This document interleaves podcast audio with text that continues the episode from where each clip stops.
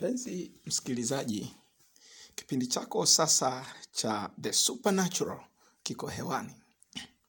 Mimi ni mtumishi wa Mungu, rafiki yako, mchungaji Johannes Kasimbazi kutoka Rema Outreach Ministries.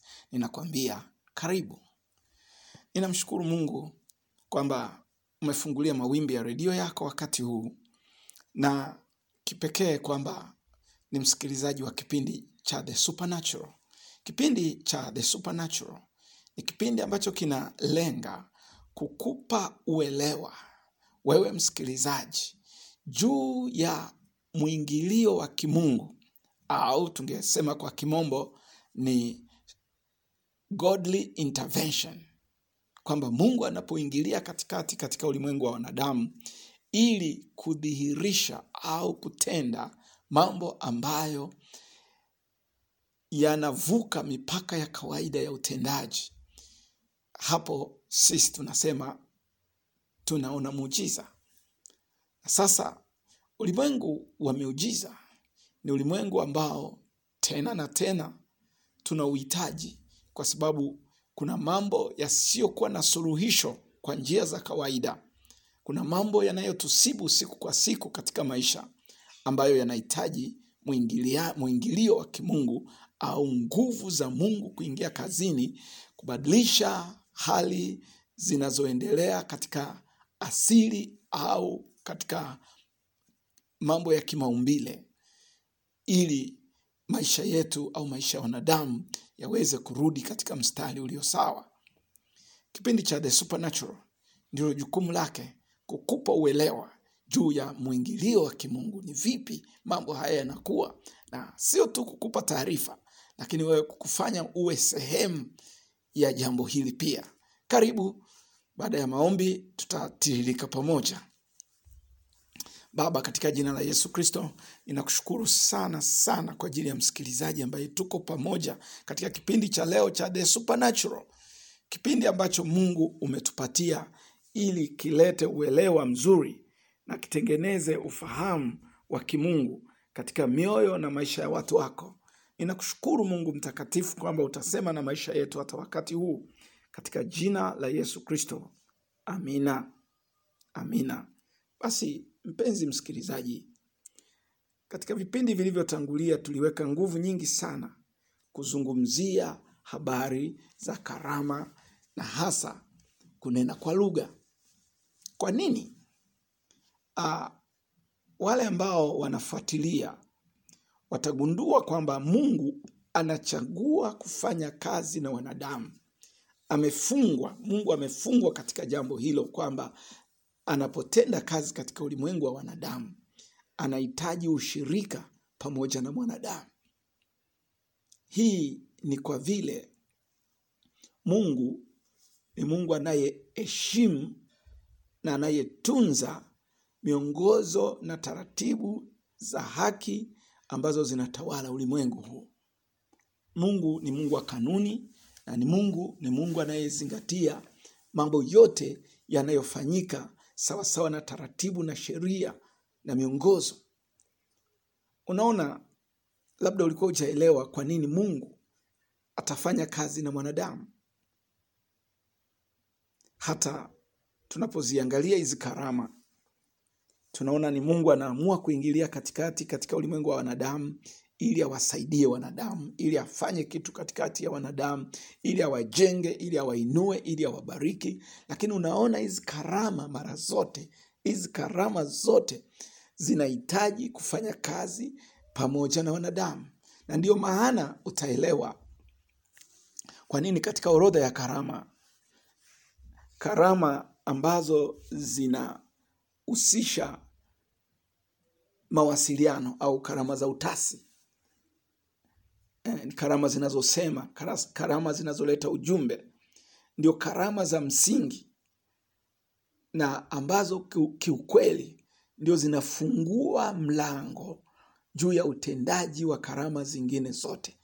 Hizi katika mafungu ya karama, ukisoma katika kitabu cha Wakorinto wa kwanza sura ya kumi na mbili na kuanzia mstari wa nane anasema, maana mtu mmoja kwa roho apewa neno la hekima na mwingine neno la maarifa apendavyo roho yeye yule. Mwingine imani katika roho yeye yule na mwingine karama za kuponya katika roho yule mmoja.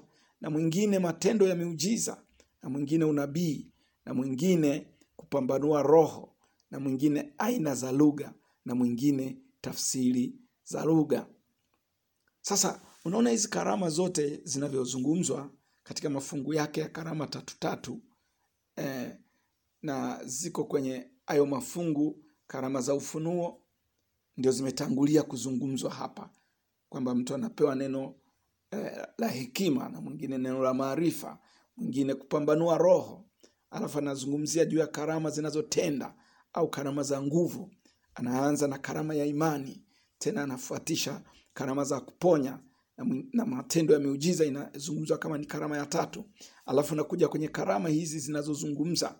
Miongoni mwa hizi karama tisa karama tatu ni karama zinazozungumza. Na unaona anazungumza akianza na karama ya unabii. Baadaye anazungumzia karama za aina za lugha na tena tafsiri za lugha. Utaona hizi karama zilivyoorodheshwa zimeorodheshwa kama kwa uzito wake karama ambazo zina uzito sana miongoni mwa karama zote hizi ni karama za ufunuo ambazo zinafunua moyo wa mungu zinafunua zinaleta maarifa na uelewa wa kimungu katika eh, mazingira yetu. Kwamba kwa njia isiyokuwa ya kidunia kwa njia isiyokuwa ya kusoma kwa njia isiyokuwa ya elimu watu wanaelewa vitu. Au kwa mfano karama ya neno la hekima itaeleza mapenzi ya mungu.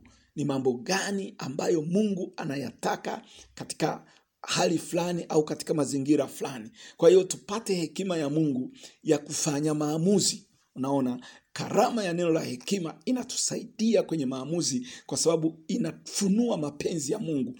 Ili mtu sasa anapokata shauri anapoamua kufanya jambo fulani anapoelekea mahali fulani afuatane na kusudi na mpango kamili wa mungu na hapo utaona utendaji wa mungu jinsi ambavyo unajitokeza. Lakini karama nyingine inayofuata utaona ni karama ya neno la maarifa. Karama ya neno la hekima sasa hii ni karama ya neno la maarifa.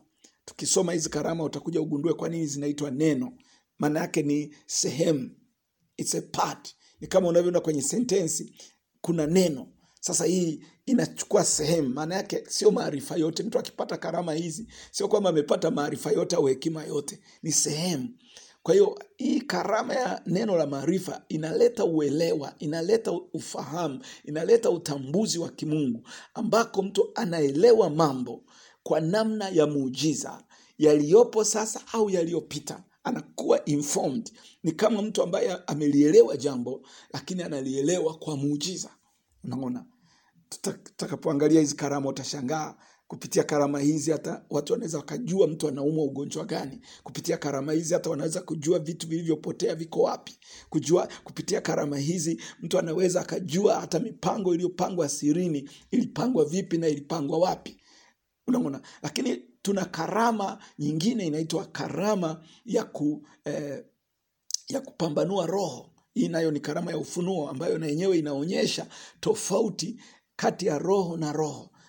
Kupitia karama hii unaweza ukajua kwamba hii ni roho ya mungu hii ni roho ya shetani hii ni roho ya mwanadamu mwenyewe. Unaona hapa karama ya kupambanua roho inabainisha roho. Na hii ni karama muhimu na hasa katika siku za leo ambazo kuna vitu vingi vinatokea. Na hii karama ikifanya kazi inaweza kukuonyesha kwamba ule udhihirisho au tunasema manifestation kitu cha kimuujiza kilichotokea kimetokea upande upi? Kimetokea kwenye ulimwengu upi? Kimetoka kwa mungu kimetoka kwa shetani au ni mazingaombwe tu wanadamu wanatumia ujanja? Kwa hiyo haya yana- yanatumika kwenye karama za ufunuo. Tutayajua huko mbeleni tukiziangalia hizo karama kwa karibu. Lakini zinazofuata katika uzito unaona zimetajwa ni karama zinazotenda au karama za nguvu. Na hapa kwenye karama zinazotenda imeanza karama ya imani. Karama ya imani inatenda nini? Karama ya imani inasababisha mtu kupokea muujiza katika mazingira ambayo mambo ya kawaida hayawezekani. Naona karama ya imani ni kama unavyomwona mtu amelala kwenye shimo ambako kunafugwa simba wenye njaa alafu simba hawamli kwa hiyo ile karama ya imani inafanya kazi kumwezesha kupokea ulinzi wa mungu pale mahali alipo. Unaona? Kwa hiyo tunasema karama ya imani ni kama iko passive ni kama inapokea ni kama yenyewe imelala lakini inalala katika hali ambayo katikati ya miujiza. Unaona? Lakini ndio karama kubwa katika karama zinazotenda au karama za nguvu. Inafuatisha karama za kuponya magonjwa naona na biblia inazitaja kama ni karama ziko kwenye wingi hizi. Ni zaidi ya karama moja. Hizi karama za kuponya magonjwa zimefungwa katika mafungu mafungu kulingana na aina mbalimbali mbali za magonjwa. Na watu fulani hupewa karama unaona kulingana na roho anavyotaka za kushughulika na magonjwa ya aina fulani. Kwa hiyo unaweza ukakuta kwamba watu wamepewa karama zinawawezesha kuponya labda magonjwa yanayohusiana na kichwa labda na uti wa mgongo na mifupa basi hizo karama kila mara karama zinapofanya kazi vitu vya namna hiyo vina, vinapona. Watu wengine wamekuwa wana, wana karama zinafanya kazi labda za mavimbe labda na, na vitu vingine. Kwa sababu magonjwa yana mafungu mafungu. Hata ukiuliza madaktari na watu waliosoma magonjwa wanajua kwamba kuna mafungu ya magonjwa ya aina fulani. Sasa ndio maana kuna na karama za kuponya za aina fulani. Na zinapofanya kazi karama hizi unaona ile neema ya kuponya inakuwa juu ya yule mtu. Na mambo ya kiimani sasa mambo ya imani ya kutumia neno la mungu na kadhalika yanakuwa ha, hailazimishi kwamba eh, yule mtu anayekwenda kupona lazima ameshapata uelewa wa kiimani yeye mwenyewe. Anaweza kupokea muujiza wake kwa sababu karama imeingia kazini kwa niaba yake. Unaona mambo haya nayo tutayajua zaidi zaidi tutakapokwenda huko mbeleni kujifunza mambo ya karama haya. Ni mambo ya ajabu ukiyasoma na kuyaelewa ukijua utendaji wa hizi karama kweli inashangaza jinsi mungu alivyoweka utendaji huu kazini kwa niaba ya watu kwa niaba ya wanadamu ili awasaidie ili awatengenezee fursa katika ulimwengu huu. Na mungu anaingilia katikati kimeujiza karama hizi zinapokuwa zinafanya kazi. Lakini ukiacha hiyo utakuta katika hizo karama za nguvu kuna karama nyingine inaitwa karama ya matendo ya miujiza hii ni karama ambayo inazifunga sheria za kimaumbile katika kutenda kazi na mungu anaingilia katikati na kufanya jambo la kunusuru au la kuleta heri katika maisha ya mtu. Kwa mfano unaweza kumwona yesu anatembea juu ya maji. Sasa ile yesu alitembea juu ya maji haikuwa show kwamba yesu anaamua kwamba sasa jamani njoni mkusanyike leo muone. Kwa sababu hizi karama sio spectacular na uh, ni spectacular lakini haziko kwa ajili ya kufanya maonyesho. Sio karama za maonyesho kwamba kushangaza watu kama watu wa mazingaumbo wanavyofanya kazi au kutengeneza tu maarufu karama hizi zinaingia kazini kudhihirisha upendo wa mungu kudhihirisha kujali kuliko upande wa mungu kwa ajili ya maisha ya wanadamu. Unaona yesu anaona chombo kinataabika usiku. Watu wako wanalia wanapiga kelele wako katika hatari ya kuzama. Yesu akatembea kwa miguu juu ya maji kwenda kunusuru wanafunzi waliokuwa katika hatari. Hiyo inaeleweka. Unaona hata unaweza kuona kwamba wakati mwingine karama kama hizi za matendo ya miujiza zimefanya kazi.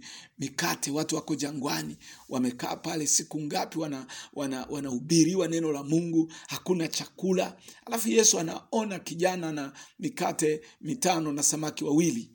Ndipo anaomba na ile mikate inaongezeka na samaki wanaongezeka hadi kufikia mahali pa kulisha watu wote elfu tano sasa unaona hiyo ni karama ya matendo ya miujiza. Ni miujiza ambayo imebadilisha kanuni za kawaida za kimaumbile. Lakini kusudi la mungu lilikuwa ni kuleta heri kunusuru hali za watu zilizokuwa mbaya wakati ule. Kwa hiyo sio kitu tu kwamba karama za matendo ya miujiza zinakuwa tu kama ni demonstration kwamba eh, jamani njoo muone njoo mtazame haiendi namna ile. Bwana yesu asifiwe. Sasa ukitoka huko unaona zile karama zinazofuata ambazo ziko kwenye kundi la tatu na la mwisho ni karama zinazosema. Na hizi karama zote zimeorodheshwa kama nilivyosema kwa uzito Kwa hiyo katika uzito tungeweza kusema karama za utasi au karama zinazosema ndio karama ambazo eh, ni za, ni za chini ni, ziko kwenye level ya chini uki, ukizi, ukiziweka kwa uzito. Karama za ufunuo kwanza, karama zinazotenda, halafu karama zinazosema. Na katika karama zinazosema unakuta sasa kwamba kuna karama ya unabii kwenye fungu la zile tatu. Karama ya unabii ndio ambayo ni kubwa, na ukiangalia karama ya unabii ni sawasawa na karama hizi mbili zinazofuata kwa pamoja, maana karama zi, mbili zinazofuata ni karama ya aina za lugha na tafsiri za lugha. Naona sasa aina za lugha eh, ni Mungu anachagua kuzungumza. Mungu analeta message, Mungu analeta ujumbe katikati ya watu wake, lakini badala ya kuzungumza nao kwa lugha watakayoielewa, wanayoijua, anazungumza nao kwa lugha isiyojulikana lugha mpya ambayo ni foreign, ni, ni, ni lugha ni, ni, ni, ni, lugha hizi zinazoitwa ndimi. Anazungumza nao kwa ndimi, anazungumza nao kwa lugha ambayo watu wanaosikiliza hawajui ile lugha, kwa hiyo wanahitaji tafsiri. Kwa hiyo anainuka tena mtu mwingine katika karama nyingine inayoitwa tafsiri za lugha. Huyu analeta tafsiri ya kile kitu au ule ujumbe Mungu aliyokuwa anazungumza na watu, na hapo tunapata karama ya aina za lugha na tafsiri za lugha. Unaona, lengo ni Mungu kufikisha ujumbe fulani kwa watu, Mungu kuleta taarifa au ku- ku- kuwapa uelewa juu ya jambo fulani. Na kwa kawaida hizi karama, ukiona hizi karama za utasi, Biblia inasema zenyewe zina shughuli eh, eh, sio ya kuleta ufunuo. Karama zinazonena hizi hazileti ufunuo. Ukisoma katika kitabu cha Wakorinto wa kwanza sura ya kumi na nne unaona Biblia inazungumza wazi wazi kwamba hizi karama kazi yake zinaleta taarifa ambayo eh, mstari wa tatu anasema kumi na nne tatu bali yeye autubuye. Hapa neno kuutubu lina, lina, kwenye kiingereza linasema ni prophesy atoaye unabii. Asema na watu maneno ya kuwajenga kuwafariji na kuwatia moyo kwa hiyo hii hizi karama za utasi ndio shughuli yake kujenga kufariji na kutia moyo. Kwa hiyo mungu anakuwa analenga kuwajenga watu au kuwafariji au kuwatia moyo. Lakini anatumia lugha mpya. Na anapotumia lugha mpya sasa watu hawajaelewa. Kwa hiyo hawawezi kujengwa au hawawezi kufarijiwa hawawezi kutiwa moyo, kutiwa moyo. Kwa hiyo wanahitaji tena tafsiri. Kwa hiyo lazima inuke karama nyingine mtu kwa muujiza anaelewa yule aliyezungumza kwa ndimi aliyezungumza kwa lugha mpya alichokuwa anakisema na anakitafsiri sasa. Roho mtakatifu analeta uvuvio yale maneno anayozungumza yanaleta tafsiri kwenye lugha tunayoijua. Sasa karama hizi mbili aina za lugha na tafsiri za lugha zikiunganika pamoja tunajua sasa katika lugha yetu ya kawaida katika mazingira tuliyonayo, kama ni waswahili au ni wahaya tunajua kitu mungu anachozungumza.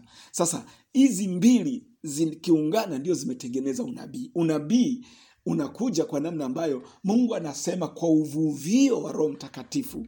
Mtu anakuwa hakupanga kusema yale maneno yanakuwa si mambo ambayo yamekusudia yeye mwenyewe tangu nyumbani au tangu ibada inaanza. Aha, inakuwa katika katika hali ya maombi upako levo ya upako inabadilika.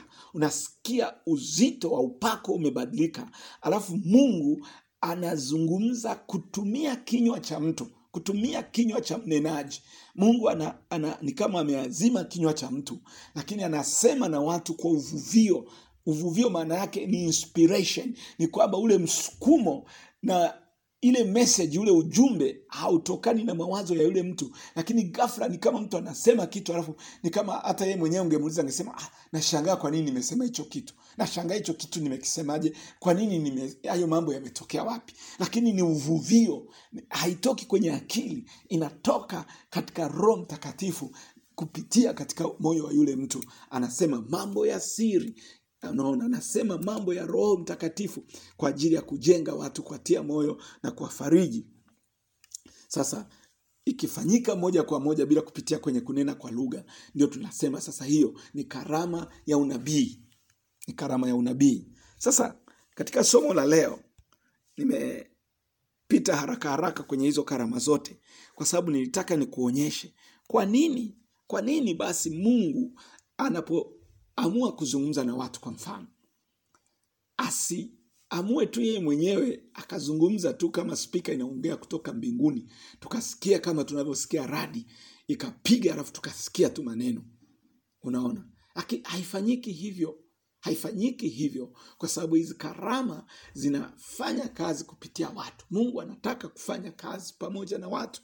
Kwa nini? Mungu anafanya kazi pamoja na watu. Unaona? Na utaanza kuelewa sasa na unaweza labda kabla sijaenda kwenye hilo nimalizie tu pointi moja ya kusema. Hizi karama zinazosema ingawa zinaonekana kama ndio karama ambazo unaweza kusema ni za kiwango daraja la chini lakini ndio karama zinazofungua mlango. Ndio karama ambazo zinaachilia nafasi ili watu waweze kuingia katika ulimwengu wa miujiza. Tunasema ni gateway. Ni ndio, ndio, ndio zina zinaachilia barabara. Na katika hizo zinazonena ni kunena kwa lugha kunaanzisha. Watu wanapoanza kunena kwa lugha watu wanapoanza kuheshimu kitu cha kunena kwa lugha na wakakipa uzito na wakachukua muda wa kutosha katika kunena kwa lugha sitarudi huko tena maana katika masomo mangapi ya nyuma tulikuwa tukizungumza sana sana umuhimu ulazima na thamani ya kunena kwa lugha. Nami nataka nikutie moyo msikilizaji usidharau mwandishi wa kitabu cha watesaloniki alipokuwa anawaonya watu wa tesaloniki kuhusiana na hizi karama alisema neno akasema mtu yeyote asidharau asidharau asitweze unabii. Unaona? Na katika wakorinto wa kwanza sura ya kumi na nne anasema wala tusidharau kunena kwa lugha tusiache kunena kwa lugha. Ni muhimu kiasi hicho. Lakini sasa eh, watu wanapokuwa wananena kwa lugha na mungu akaanza kuzungumza na, na, na watu akaleta ile message. Mungu akaanza kuleta ujumbe. Mungu akaanza kuzungumza na watu. Watu wakajua kwamba mungu ameingilia katikati kuwatia moyo kuwajenga na kuwafariji. Kile kitu kinanyanyua kiwango cha utendaji wa mungu na kiwango cha imani katikati ya watu kuanza kutiririka katika karama za roho mtakatifu karama hizi zingine za nguvu karama zingine za mafunuo zina, hazianzi zenyewe. Siku zote ukiona ndani ya kanisa zimeanza karama za kunena liandaye kanisa na kulifunza vizuri maana mungu anataka kwenda hatua zaidi kuleta karama za nguvu na kuleta karama za ufunuo. Lakini nataka nikwambie usifikiri mungu ataanza na kitu kikubwa ataanzia juu kwenye darasa la saba wakati mambo ya darasa la kwanza na la pili ya kusoma na kuandika hayajafanyika. Haya hata mashuleni wanafanya hivyo wanaanza na mambo ya msingi. Hizi karama za utasi naweza kusema ndio karama za msingi. Ikiwa mwili wa kristo utazidharau. Ikiwa mwili wa kristo hautachukulia uzito katika kunena kwa lugha na karama za unabii ina maana ni sawasawa na mtu aliyedharau mambo ya kusoma na kuandika wakati anataka kwenda kujifunza labda jiografia na historia na hesabu.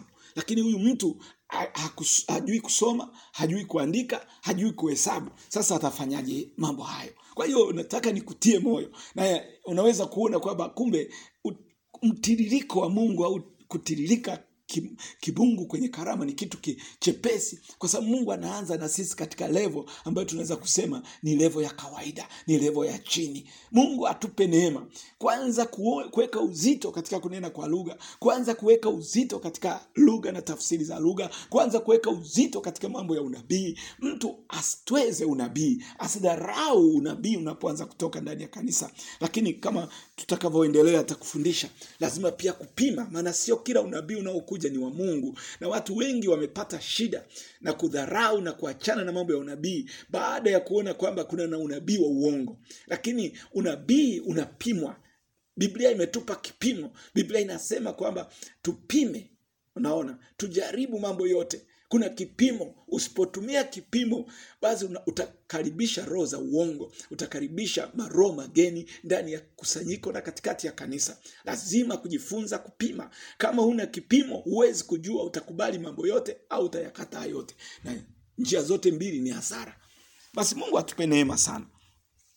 Hayo mambo tutayazungumza zaidi zaidi kwenye vipindi vijavyo vya the supernatural. Na mimi eh, wakati huu nilitamani sana kukwambia kwamba kitu ambacho kili kinamlazimisha Mungu afanye na wanadamu ni kwa sababu Mungu alipoumba ulimwengu, ukisoma katika kitabu cha Mwanzo sura ya eh, kwanza na mstari ule wa ishirini na saba na ishirini na nane Biblia inasema ulimwengu huu alimkabidhi Adamu. Biblia inasema alipomuumba mtu mke na mtu mme akawapa ulimwengu, akawaambia dunia hii waitiishe, watawale vitu vyote vilivyoko juu ya uso wa nchi na watiishe ulimwengu huu. Naona, kwa hiyo mamlaka ya ulimwengu alikabidhiwa Adamu, na Adamu kwa kutokujua kwake, kwa ujinga wake, akaamua kumtii shetani katika bustani ya Edeni, Mwanzo sura ya tatu. Na kwa kumtii shetani akawekwa chini ya mamlaka ya shetani kulingana na Warumi sita mstari wa saba anasema yule tunayemtii tumekuwa watumwa wake. Yule unayeamua kumtii unakuwa mtumwa wa yule unayemtii. Na kwa kuwa Adamu aliamua kumtii shetani, akawa mtumwa wa shetani, akaja chini ya mamlaka ya shetani. Na sio tu Adamu, lakini pamoja na ulimwengu wote. Kwa hiyo una, unaweza kuona shetani anaitwa mungu wa dunia hii, anaitwa mfalme wa dunia, mfalme eh, roho wa uwezo wa anga, anayetenda kazi katika wana wa kuasi, anayetawala mitindo ya dunia hii. Wa Efeso sura ya pili inatuambia kwamba kawaida yote ya dunia hii iko chini ya mfalme wa uwezo wa anga, roho anayefanya kazi kwa watu wanaoasi.